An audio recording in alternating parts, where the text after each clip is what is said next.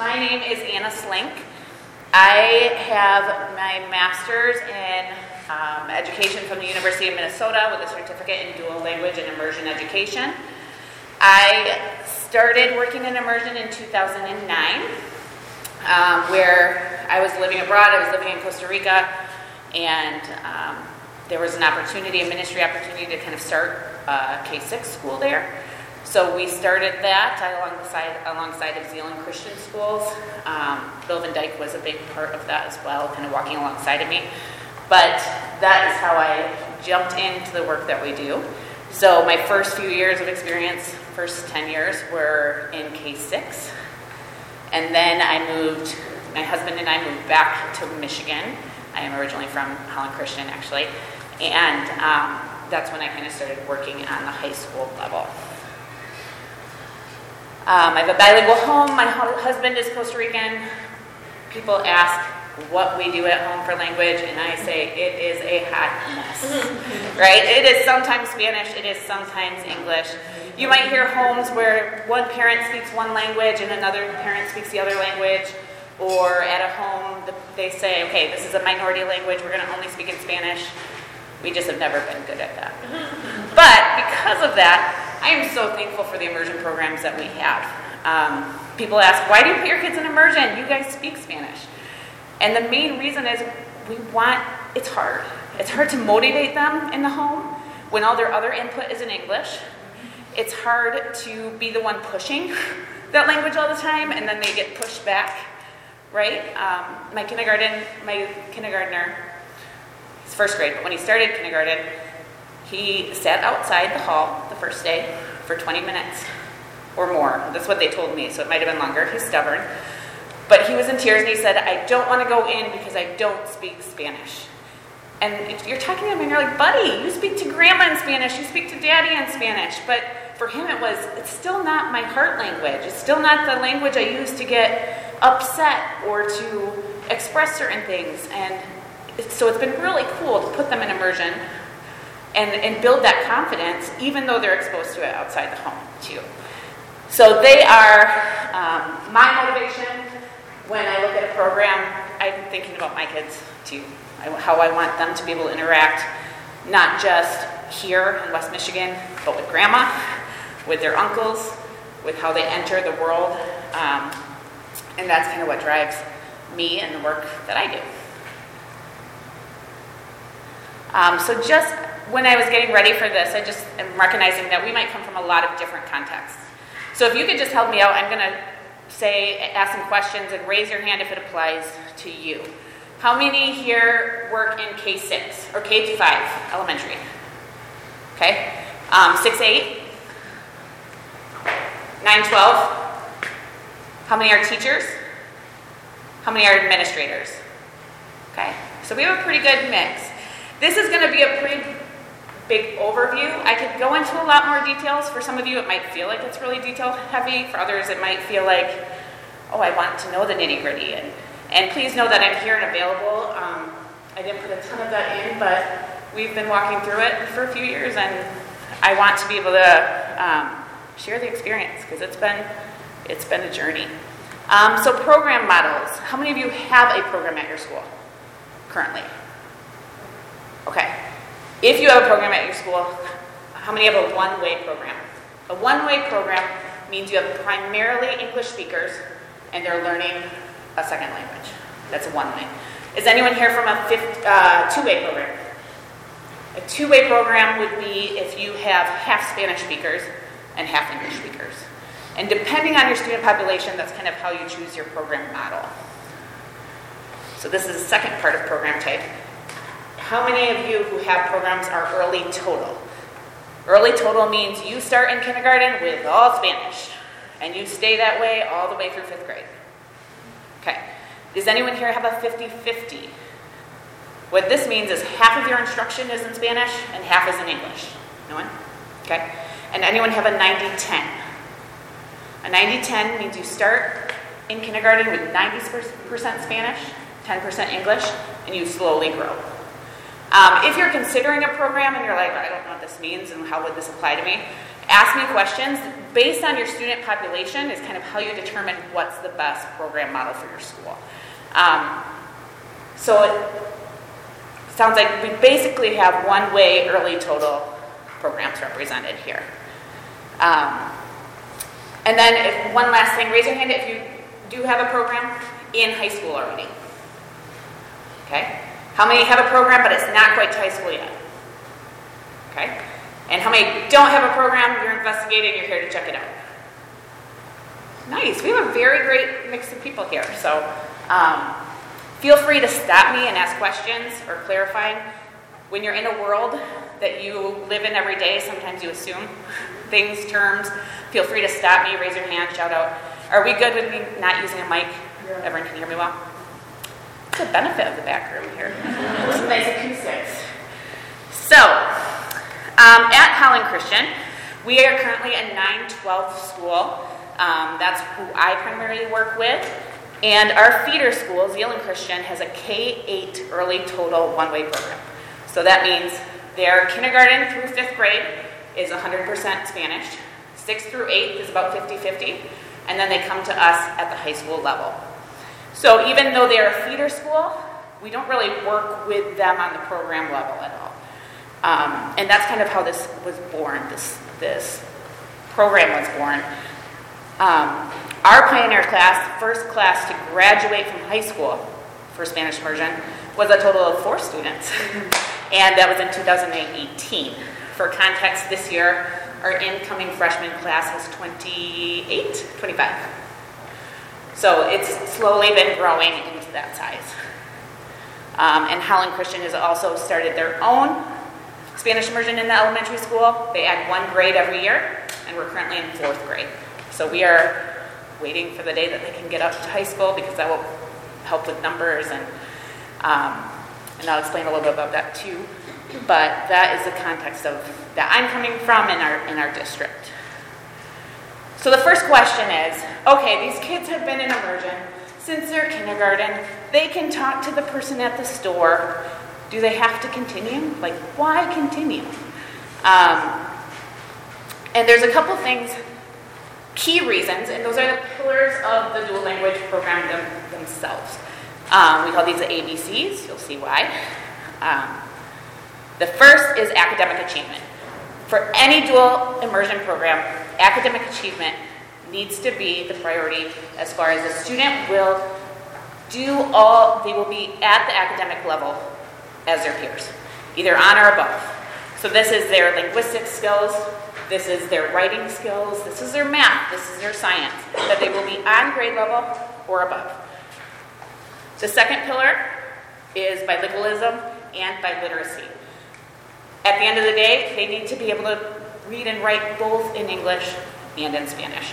Um, on an academic level, not just a social level, that they can do the content that they have at the high school level in each of those languages um, according to their age and cognitive ability.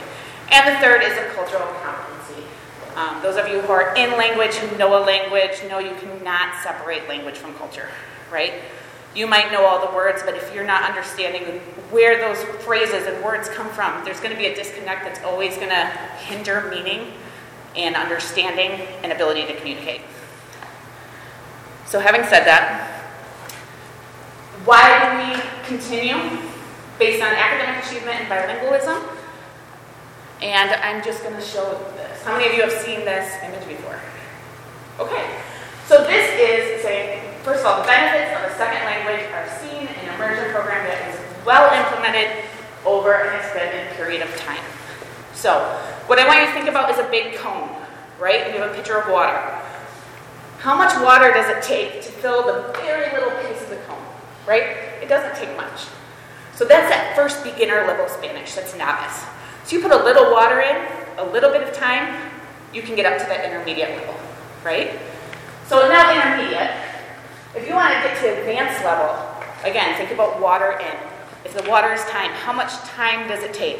It takes more time to get from um, intermediate to advanced than it does from novice to intermediate. And if you think about that, that, that correlates, corresponds, correlates to the goals, right? If you're just trying to say, Hi, this is my name. How do I get to the bathroom? You don't have to do a whole lot with that. But if you need to start describing things, you need way more language. You need more structures of language. So as you go up in advanced language levels, you need more time. This is actually from the Michigan Merit Curriculum, but it's based on world language. And so you'll see this is their expected performance outcomes for world language. So they say, you know what? In four years, kindergarten to fourth grade, you can get to like novice high, right? And if you do four more years, you get to intermediate. But those four years, when you're older, you can get a little bit more too. To get to the advanced, you're looking at K16. In order to get to that, that's 16 years of education. That's through college to get to the advanced level. So when our eighth graders come into our program, we get their AAPPL scores, and consistently, um, our students are scoring at consider an intermediate high or an advanced level. That's average. Now, the, the AAPPL, which is the test that we use, doesn't go higher than advanced. So we don't know how much higher, but that's where they're coming in. So they are already at this part, right? So we want to get them to this professional level of, of academic language and functioning, it's going to take more time yet. They need that time in language to really be at the proficiency level that we're promising them when they come into a program. So, another pillar of dual language program, cultural competency. And as many things, we talk about language, what comes to mind is the more you know, the more you know you don't know, right? So you can be like, I'm okay at Spanish. I can figure out where I'm going. Well, all of a sudden, I'm living in Costa Rica for five years and I'm put in a professional setting and I'm going, I know all the things I can't say, right? So, like, the more you know, the more you realize you don't know. And, and that's something that also needs to be cultivated in students. And one example is um, the wait, he's your brother example.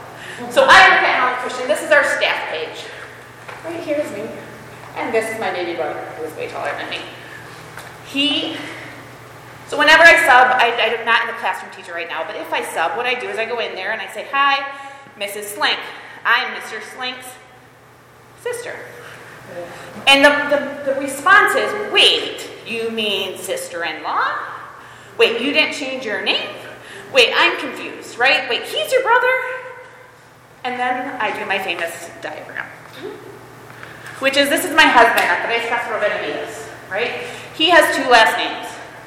Castro is the first last name, and Benavides. He also has a middle name, but I didn't put it on. So that is his last name. We got married in Costa Rica. Um, and there you see, sorry, so I have this boot because I ruptured my Achilles. So if I need to sit down or if I tip over, the show will go on. We'll keep going. It's okay. Um, but I kept my last name part of it is culturally, You do not change your names there because we have the school. If I would have changed my name, we would have had paperwork issues that I don't even want to imagine. So I did not. So, what does that mean for my kids? So, we have our son Levi. Levi takes the first last name of his dad and the first last name of his mom. And so, my kid's last name is Castro Slank. This is something that you would think, oh, these kids have been in immersion since they were five. Why don't they know that? Right? These are cultural competencies that, unless you're walking alongside of people, unless you're talking to them, unless you're specifically pointing them out, they're not going to understand that. And we want to avoid having students who can speak a language but then go, huh, that's dumb, when they hear something that doesn't make sense. And part of our job is to continue that, but part of that has to be done at the cognitive level where our students are. And some of these harder conversations, understanding conversations, aren't happening until high school. So, as Christian educators, we have an additional why. So, yes, we want academic excellence. We want them to be by literate. We want them to be cultural competent, cultural competency. But this is an example that I give to parents on our um, like welcome days. So those I'm going to depend on Spanish speakers here. If you're only an English speaker, help me with this one. When I say the word guard, what type of person or actions come to mind? Who are you asking? This is everybody. A Roman soldier. A, sh- a soldier, great. What else? Security. Uh, protection from like uh, hurting yourself, like a guard is up to. Yeah. A basketball court. I like that. So it's, it's these images of like protection, right? And who are the people or the things that protect? Now, in Spanish, the verb cuidar. What images or people come to mind when I say cuidar? Grandma. Grandma. Babysitters. Anyone else? We Cuidar. A baby. We Cuidar in English is like to care for. So we have the, the nurse, the grandpa, the mom. And then I go to this verse Philippians 4 6 through 7. Does someone want to read this for me in Spanish? Go for it.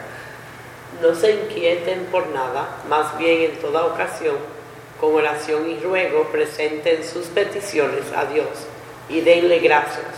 Y la paz de Dios, que sobrepasa todo entendimiento, cuidará sus corazones y sus pensamientos en Cristo Jesús. And in English. Do you want to read it? Can you in English? Do not be anxious about anything, but in every situation, by prayer and petition, with thanksgiving, present your requests to God, and the peace of God, which transcends all understanding, will guard your hearts and your minds in Christ Jesus. So in this verse, we have the English version that, and God will guard your heart, right? So we might think of this protecting God, this God who protects us. In Spanish, we have God who cuida, cuida su corazón. He, he cares for your heart. And I'm not going to get into like the Greek or anything like that, but the point is, these words give us a, two really cool pictures of God.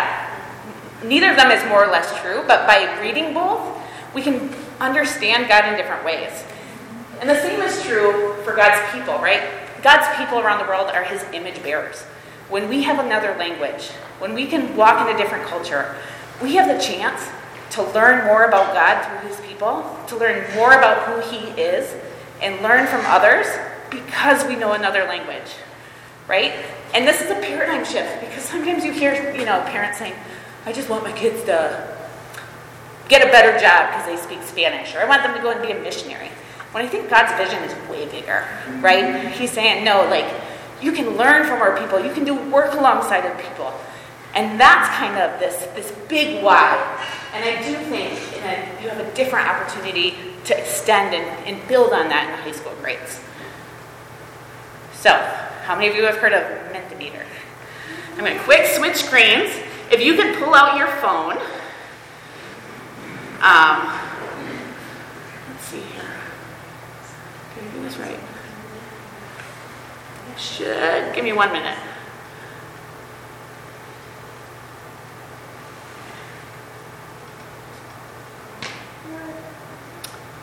Uh, let's see. I had this all set up and then I messed it up. Here we go. Yep, one second.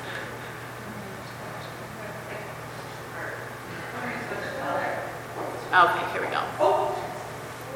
So if you have a cell phone, you can either go ahead and take a picture and it'll bring you to this link, or you can go to menti.com and enter the code.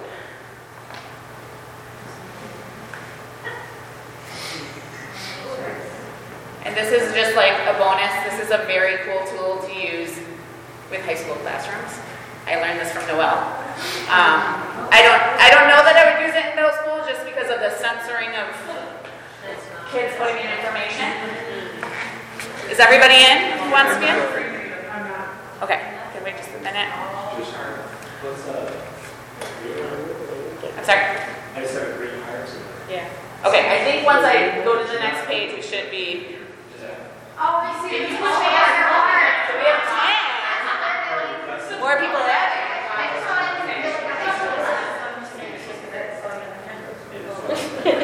Okay, are we good? Okay, so I'm going to ask this question. We're talking about administrators. What are their priorities or the questions they ask about a new program? What is an administrator going to ask? So go ahead and you can use that app to type in answers to that question. And as you type, we're going to get The answers from everybody. How much does it cost? How much does it cost? How much does it cost? So I think we have a something. uh, will it bring enrollment up or down? Schedule, staffing. I'm happy not to be administrator. Amen. Bless them, especially after the pandemic. Where do I find a teacher? How sustainable is it? Who's going to teach it? Okay, great. Let's do one more question. What do parents want from a high school immersion program? This is going to be one word or a short phrase. Go ahead and type it in. You can type as many as five, I think. We're going to be a little word cloud going.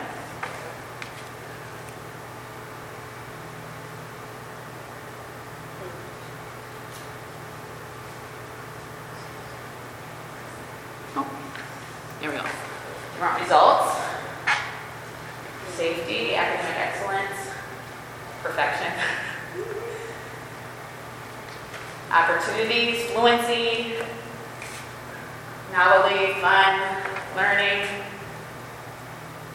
authenticity, a minor or a degree, relevancy.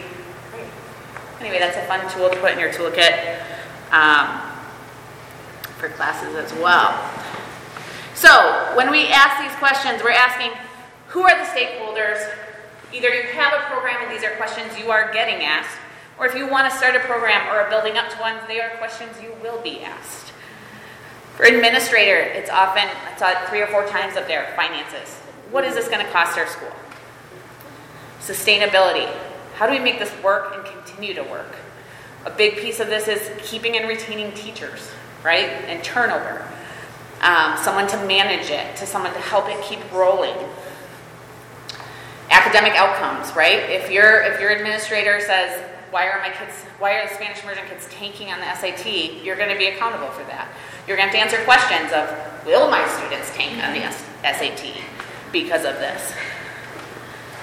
And alignment with the school's mission and vision. How does this fit who we are as a school? Parents. Parents will ask about language proficiency. This is sometimes a tricky one because, especially if the parents don't speak Spanish themselves, you will hear parents say, My first grader is fluent. And you say, I'm so glad he's learning the language, right? Like, yes. What does that mean, right? And what does that mean for a first grader versus a high schooler? But they do know that they need a certain proficiency level, whether or not they know how to determine that something to show for their efforts. We put our kid in immersion. We might have had a, a time where they were in tears or where they didn't want to do it anymore, or just what, now what? The feeling. They want something to show. And this is something that I feel like is particular to high school is they want a happy child. This is when parents start getting pushback on a bunch of things in their kid's life, right? Across the board. And if immersion is one more thing that causes stress at the dinner table, you're going to hear it as, as, as part of the program. They want their kid to still want to be in it. They want them to be happy. And this is a time when parents aren't happy or if the kid isn't happy, a parent will say, maybe it's not worth it. So then the other stakeholder, which again, I think this is very unique for high school, is students.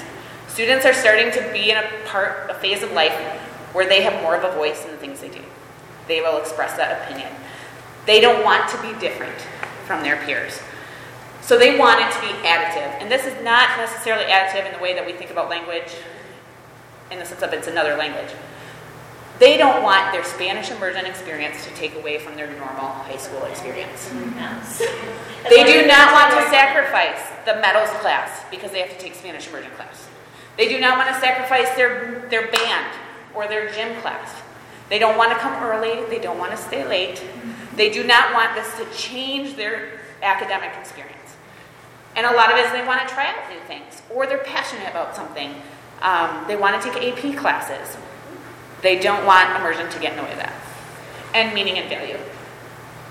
It needs to be relevant to students at some point. They have to understand that this is something that I want. This is part of them owning it, it's part of their buy in. Um, but as you see, there's very distinct wants and needs among all these stakeholders. So I'm going to talk about three general, and again, we're going to move through this pretty quick, but general things that kind of meet these needs. First is program model and logistics, right? And this is more the finances, the sustainability, language proficiency for students. So some specific challenges for high school that you might not see in elementary, you will start to see in middle school. But course selection and electives. This is what I was saying about the additive.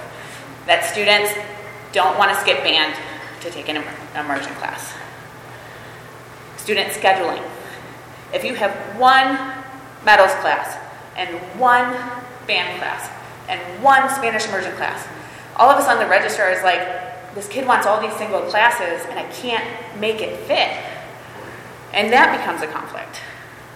And then teachers. Finding, retaining, keeping them same.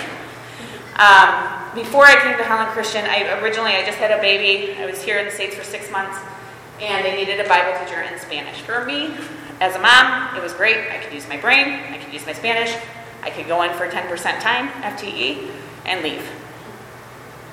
The reason I had that job is they had burned through two other teachers. And then at the semester, the language arts teacher's visa wasn't renewed. And so they asked me to fill in. And then the next semester, they found someone. And then he got burnt out because he was creating curriculum and got all this pushback from students. And he quit. And they called me again and said, You want to fill in? And I said, Okay, we have a systems problem. We have a program problem, right? It's not sustainable to do it this way. How do we create a program that's going to allow teachers to flourish and create a program in a way where they feel like they want to stay? Right? And it's hard to find teachers who are bilingual and certified. And so when you get them, you want to keep them. So, how do we deal with this? Content area courses. The example I have here is our ninth grade English class is taught in Spanish. I know that sounds crazy if this is not your world, but all of those state standards are followed by our teachers. The only difference is the instruction is in Spanish. You will have some things like grammar in English, right? And we use that opportunity to compare and contrast to Spanish in the classroom. But we meet all those state standards.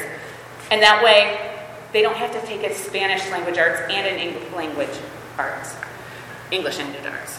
Another thing is multiple sections. Start thinking, how do we get more than one Bible class in Spanish? You have to be creative, right? You have to say, can we do multi-age? Can we offer a class every other year so that we have two sections? So now that students have more flexibility in their schedule. And consider teacher preps and curriculum development as part of determining their FTE. This was ultimately, I think, what was the game changer at our school. Is we had an administrator, when I came to her with this, she said, What do we need to do to keep teachers? So a normal workload at our school is five classes, usually two preps, maybe three. Well, I had a teacher, if I put a Spanish immersion teacher in with five classes, but they have five different preps, they're not, they're, they're not going to make it. They're not. So saying, okay, while you're developing your curriculum, if I have nothing to give you and you are developing from scratch, working alongside of the Spanish language or English language arts team, you get one of your, that's a two prep class. That counts towards two of your classes to give you the time to develop it. Once it's developed, then you, then you lose that extra time, right? But to say if we want to do this well, if we want to, to be sustainable, to have a curriculum we can pass on if we have another teacher and not start over every time, it's considering teachers' um, curriculum development time in their FTEs. So our program at the high school now offers three courses per semester. To be full program, students have to stay in two per semester. Best practice, in all honesty, would be three. I would love to see students in three. In all honesty, I have zero students who have done three all the way through high school. Um, and it's because of those other factors that we've said. So we have said if you want to stay in it, you have to do at least two. And when a kid gets excited about elective and does a third, I get super excited. But that way we can say we are offering what is needed for best practice, even if not all students can or choose to do that. Um, every year, there's one to two credits at each grade level of content area. So that means they're not using all their electives for Spanish immersion. We do social studies and um, English language arts and Bible, some Bible in content areas. So those are classes they have to take anyway, so they are not covering those elective credits. We rotate class offerings, and I'll show you that example in a minute. We have partnered with Calvin right now and Hope in the past to offer dual enrollment. One of the things we've learned though is that not every kid is ready for a college level class as a junior. And that has nothing to do with their Spanish proficiency. It usually has to do with who they are as a student, their ability to manage homework, and, and their other their other habits. Really, we found that more than their AP Spanish score, which tells how they're doing, their GPA is what determines how well they're going to do in class. That we really need a kid to be at a 3.5. But that kid at a 3.5 is because he gets his homework in. He doesn't struggle with big writing assignments. There's other things going on there that's not language specific. It could be, but most of the time it's not. Um, and so because of that, we said we, we need a program that's equitable. We can't say only kids who can go to college level classes as juniors can be in immersion. So that's why we developed electives to, to go in that space. And then, um, yeah, offer alternative classes. So this is not the way everybody's brain works, but this is the model that we have done for sustainability. Every year we offer English 1, AP Spanish, and the option of a college class, senior internship, but then what we do is we clump these um, content area classes by grade level cohort. So 9th and 10th are always together. So, for example, this year we have U.S. history. All 9th and 10th graders are taking U.S. history in Spanish this year. That is something that if you're working in this, you need an administrator on board and you need your department heads on board. Because they're going to have to say, oh, we might have to do things a little different. If you can get the buy-in for them, um, it will allow you to do that. So what happens? I have, when I get two smaller class sizes, like if I have a 12 and a 12 ninth graders and 14 10th graders, I can put them together and have one class. We're past that growing point where we have 25 coming in. Well, now I have two sections of U.S. history. This helps with their schedules. It alleviates a prep for my teacher because now she's teaching the same thing twice instead of a different class every hour. Next year, all of them take Global Civ and Bible. These are also required classes. And we do the same thing in 11 and 12. We do split up our English 3, so they take one semester as a junior, one as, as a senior. That part is still a little funky. It's worked. It's not our favorite way of doing it, but, um, and then what we do is we offer two electives every year. These electives are open to 9th through 12th graders. So if a student is taking AP US history and they can't get that second credit in, they can take the elective classes. Um, or if a student isn't ready for a Calvin class, they can take the elective classes. So this year we're doing interpretation and applied vocabulary. Interpretation is going to be oral, um, simultaneous, practice doing that. Um, and applied vocabulary is, we call it also Adulting 101, right? our, our students have been in academic Spanish for a long time. But can they like know how to like invite someone to come and hang out at their house and talk about what they need to bring? Or do they know how to talk about changing a tire or setting up a tent? They don't. Right? Even cooking words, Sometimes they're like, well, how do you say onion? And you're like, oh, do you not know how to say onion? Like you can talk about governmental structures, right? But if it's not in the if it's not language they're touching, they're not gonna be developing that as well. So we really tried to get that to be a place where we get student buy-in having interesting classes. Cooking classes go nuts. That was, we had what, 40 some sign up for that. Um, but something calls their attention and then it gives them an opportunity to get some of that social language that they honestly don't have and they do need to develop. And I'm can ask a question? Yeah. Actually, two.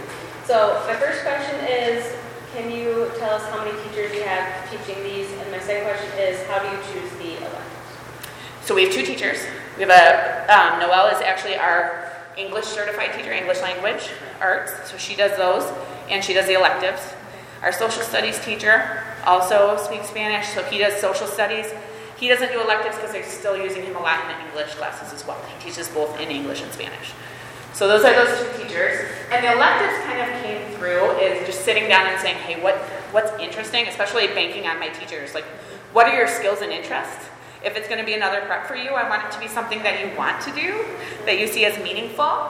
Um, and then we rotate, so we have eight elective total. total. So every, every year, so like next year, we'll offer this, the next year, the next year. And so the idea is they'll have an opportunity once in high school to do each of them if they choose to. right? But that also means that they will always have an elective available that they have not taken.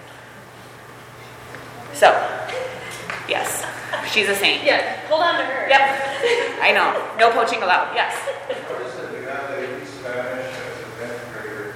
uh, As a 10th grade. Yeah, so, so if you say, yeah, no, I think it's a tenth grader, as an eleventh grader, then you still take care of that part of the Yeah, they could if they wanted to. Um, what we have found is our students, the nice thing is our English one, we embed a lot of that pre-AP, kind of Spanish 4 stuff in there too with culture. So we do feel like they're ready this year. Every single one of the last year's test, sorry, we had 18 students all got fours or fives on the test. Um, I would not recommend it before that just because of their practice with formal test taking more than language. Yeah. Yes, it is. Yep, and we, we explored doing the language in lit, but really the benefit of that, a lot of colleges lump it all together, so it's not like you're going to get a ton more credits if you do both.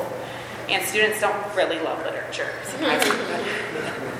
Um, speaking of your AP language Yeah. class, um, do you, do you put that in the, I mean, do your, do your English language, AP Spanish kids take the same class? Or do you keep it separate? We have done both. Okay, We currently put them together, and it's for that same thing. It's for flexibility and schedule. And honestly, uh, those of you who are in it know that when a when a student group grows up together, they become this weird like family dynamic. So we are open anytime we have the chance to split it up. You Yeah. tend to see them thrive there. Yeah. and, I mean, how is it working for you? Is it, I mean, we're talking about kids with totally different skill sets. I think it's harder on the teacher than it is. Right. I mean, and, and, and that's where it becomes uh, a classroom culture thing, right? Because it has to be a, the teacher has to capitalize on the skills of both parties. Because usually you have upperclassmen, right? Juniors or seniors Uh-huh. who are in world language. They are better at developing thoughts and writing, just the cognitive level, right? Yes. The, the analyzing things, they're better. They get intimidated by the emergent kids, right? So it, it's a lot of that is on the teacher and how they create that culture and balance. Now, your sophomores take the AP, the immersion kids, uh, and then you have a traditional program like one, two, three Yep. AP or one, two, three, four AP. Yep. How do they do in comparison? Are they I would getting threes say- and fours, or are they also getting fours and fives? They are getting anywhere from two to fives. Anywhere from two to Yes. five? I would say you are more averaging threes. I would say three is the average, couple fours, couple fives, couple twos. Um, and it, that fluctuates with year, but we, it, immersion stu- students significantly outperform every year. That's not something you really advertise. That doesn't go over well with world language, but I have the data if you want to see it. so curriculum, Excuse me, one more. Yeah. I may. Yeah. Well, this may be part of where you're going, but, uh, in the previous slide, it said something about how you have three course choices for them. They have to take two to stay in the program. yep. What's, what's up, what does that mean? What- is in the program? No, that's great. So, and we're, sorry, we're getting in this to this a little bit, but they have to have two to continue in content area courses. So if they want to continue to take English or social studies, they have to stay in those two. And that's to keep their language level up so they can do the academic tasks in that language. We also give, and I'll get to this in a minute, certificates based on how many credit hours you have completed. It is hard to motivate sometimes, and part of what I have learned is how can I inform the families to make good decisions and understand that we have a bunch of different kids with different needs who are going to make different choices. Mm-hmm. And then how do we make the program sustainable with all that? Which is why we have those rotating classes. If a student decides not to do the full program, they don't take two, they can always be in the elective classes. So you might have a parent who says, I just want them to like stay in it, right? But they don't want them to take English 3. They can take those elective classes. I really do push parents. I say try to get them through AP Spanish at the least. Uh-huh. Because then you have that like something to show for it, right? If you get a 4 or 5, you go into college and you don't have to take a world language or you get college credits. So I really if a, if a parent's struggling after freshman year, unless I see a child who is not capable of doing it, I really try to, to push them and encourage them to at least get through that part. The two classes could be an elective and one of the content, or does it be both content? If they choose an elective in content, it depends on the circumstance. Yeah. Because sometimes they have to do that because they're taking an AP, Right. right? Um, most of them try to stay in it and try to do the contact, content actually because they want to take woods, they want to take metals, Yeah. they want to take robotics, they, you know, so. I'm more thinking of the juniors and seniors Yeah. who aren't doing it in college. And, and that, if it's not the college class, we make that exception, right? Then it can be elective in content. So curriculum program completion and data. This kind of addresses the academic outcomes, something to show and this meaning and value. And this is a very abbreviated version. So content area classes meet the same standards. I mentioned that before. They attend the same um, department meetings. We really want them integrated with their with their teams counterbalance instruction. So, those of you who have schools, how many are at a lingua schools? Just you guys ish? But basically saying, how do we look at what we need our kids to know academically? What are the standards, right? And then how do we create a language focus based on what we need our students to do? So it's saying, hey, I need to do a persuasive essay, right? What type of language does my student need to create an effective persuasive essay, right? So you might need to look at the verb tenses that would be used. It's, it's taking the act and saying, how can we enforce that through what they're doing? And then a big thing that we've been doing is looking at morphology too, and this is, we've talked about how to do this better. But when you look at SAT strategies and understanding words, the ability to break apart a word and understand it helps in both languages. So, I, as a, I had a freshman class, and um, they were talking about descansado. I said, oh, I saw descansado. And I was like, and they were like sleeping on the desk. And I went, what do you mean? And they're like, oh, I'm just so tired. And I was like, um, nope. Like, let's break apart the word. Des is like you're not, right? Cansado is tired. And we got in a little bit of a fight about it. Somehow that was an, an error that stuck with them. But trying to break down words so that when, and that's a skill that even though the morphology is not the same in both languages, they can use it to break down those academic words. And then K-12 alignment, communication across school districts. This is a place we are not at yet because our school is not up to middle school. But I'm excited for that time because we often say in high school, like, oh, where's the disconnect?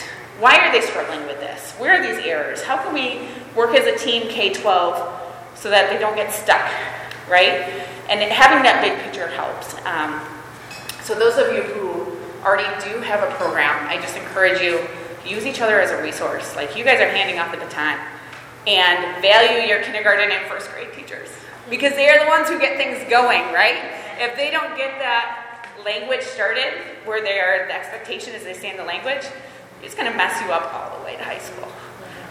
So are you planning on working backward then, like a seventh and eighth grade program?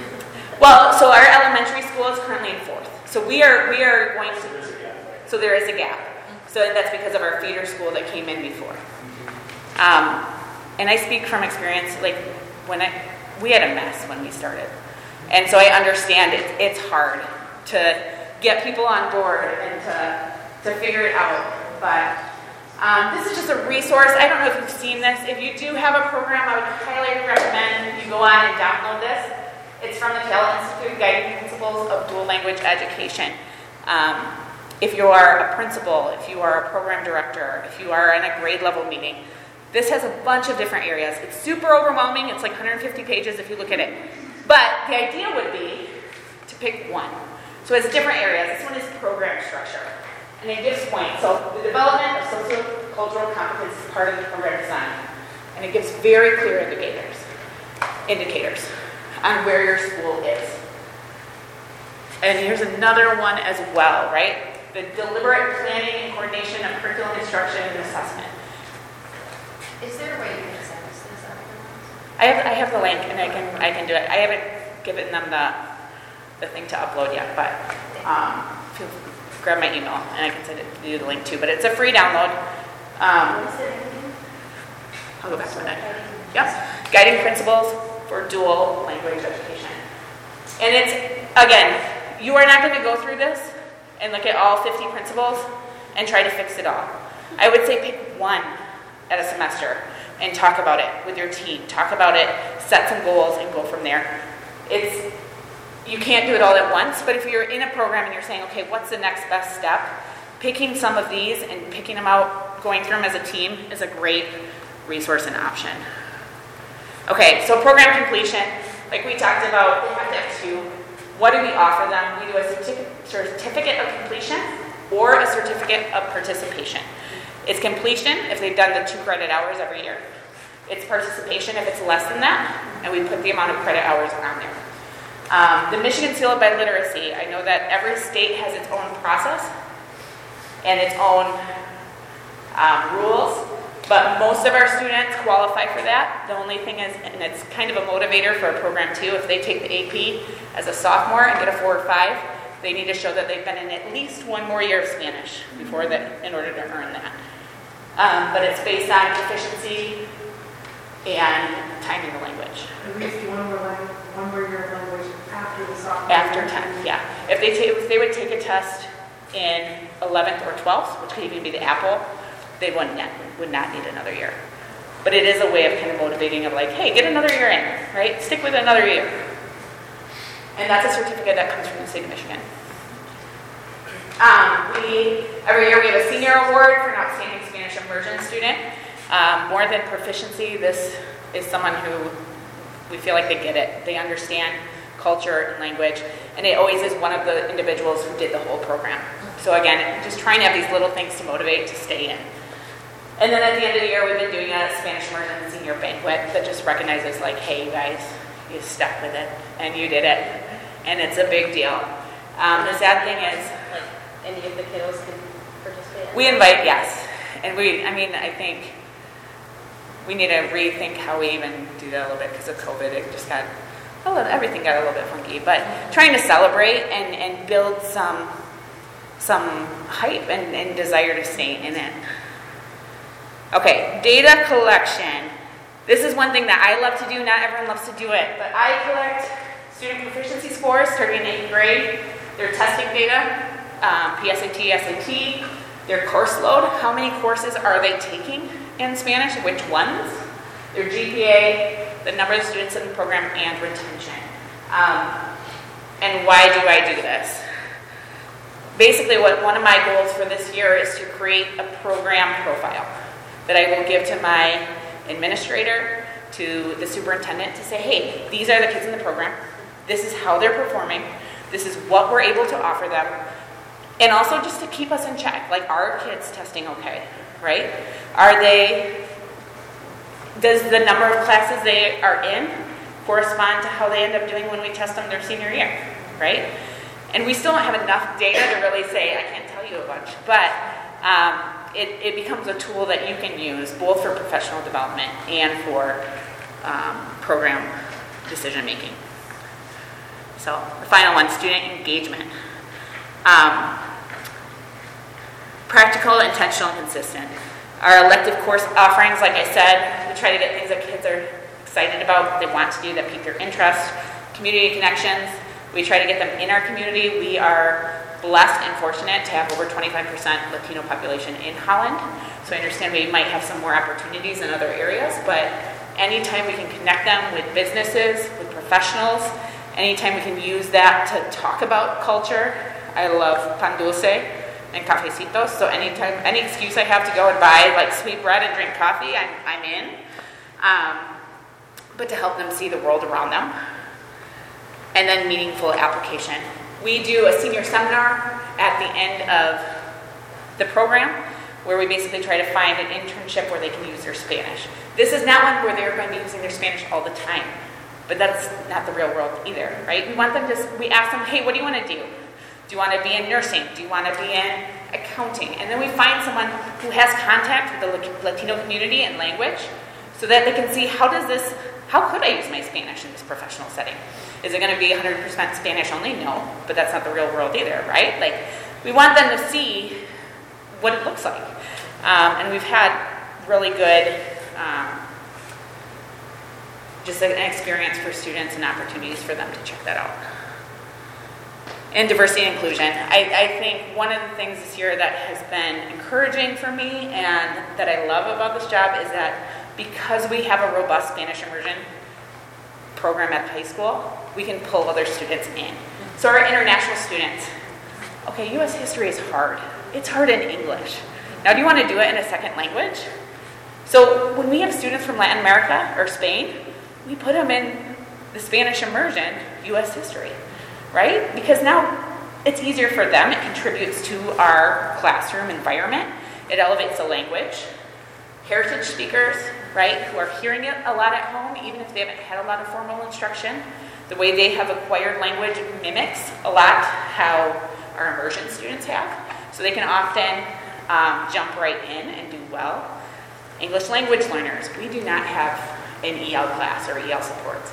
But we just got a new student who was in EL at her former school, and we don't have a lot of supports for her in English, but you know what? We can elevate her second language and help her with that academic piece by putting her in her first language classes in Spanish. Um, and ESS connections. Near and dear to our heart, and I know that Noel would say the same.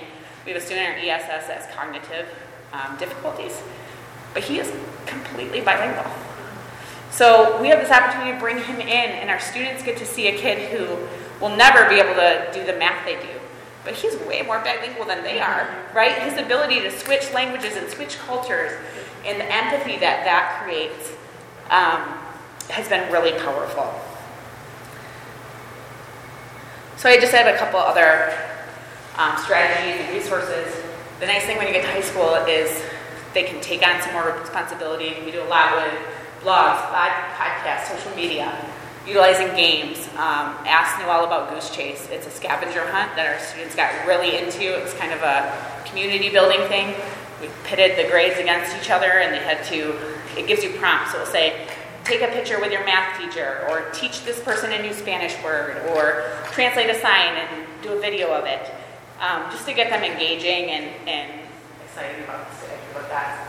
Um, and then normalizing hearing and seeing the language in school settings, whether that's chapel, whether that's speaking to your custodian, if it's your custodian speaks Spanish, um, whether it's switching to the first language of a parent when they come in right away and not worrying about translating for everyone else, right? Like elevating that language um, for everyone. So I just talked a whole lot, but we have a couple minutes. Um, if you have questions, and then I'm, uh, please take my email and feel free to ask questions too. Is there anything I can answer now? Um, why did you, why did you or why did uh, Hope and their partnership with you? Why did they end it? Yeah, I don't, did they, That- no. you end it? No, it was it was hopes. It was the dean just said we're not going to accommodate for them. I think what's happened at Hope is their enrollment has skyrocketed, and they were saving spaces for us in classes, and they felt like it was no longer feasible to do for them. So we they still do dual enrollment, but um, it was a bummer. They might get in, they might not. It, and we don't know. For example, the, the cutoff is. No, Calvin has been, and we are doing Calvin as online synchronous right now. So we put all our students together in the same room. They're in the same hour of the day. They're not traveling. I mean, obviously, the, there's benefits to going on the college campus, That's what but the what what happened is, for example, for second semester, we won't know until December 15 if they have room in that class. So that causes a bunch of scheduling, rescheduling, stress. Um, and there's some students who choose to do that, but it's not my preference. Yeah. Yeah. Um, Who do you accept into your freshman program as far as the students who have to have been in a dual immersion, uh, you know, K eight or one Yep. eight, or when they skip a year in their grade school years and still take the same tests? So what we do is we, if they're incoming and it's not, we, so our feeder school tests everyone. They have the AAPPL scores. So what I do is anyone who has taken a couple years off, who is a heritage speaker, who is coming from a different program, they take that test just to kind of correlate and see how they compare to incoming. Um, and I mean, like I said, the nice thing about that test is it, it you realize that heritage speakers, for example, they might come in really insecure, but they're testing at the same level because of their input at home, right? Um, so we are open, and, and even with the AAPPL testing, What we do is if we see a low score coming in, we talk to the family and just say, hey, this might be tough, right? Like if you're getting an intermediate, mid, or low in writing, English one might be hard. And then at the semester, but we still let them try, right? We have that conversation, we let them try, and we've had to just sit down with some students and say, hey, we want what's best for you, and this is not what's best for you right now, right? And then they switch back into the English. So we are um, pretty open in that sense with who comes in, and I, I find that distinguishing between parent motivation and student motivation is a, a key part in who succeeds. If a student wants to be there, um, they usually pick it up and do well. Yeah. yeah. Well, if you thank you so much. I, I love to see people in here and sharing, and feel free to reach out.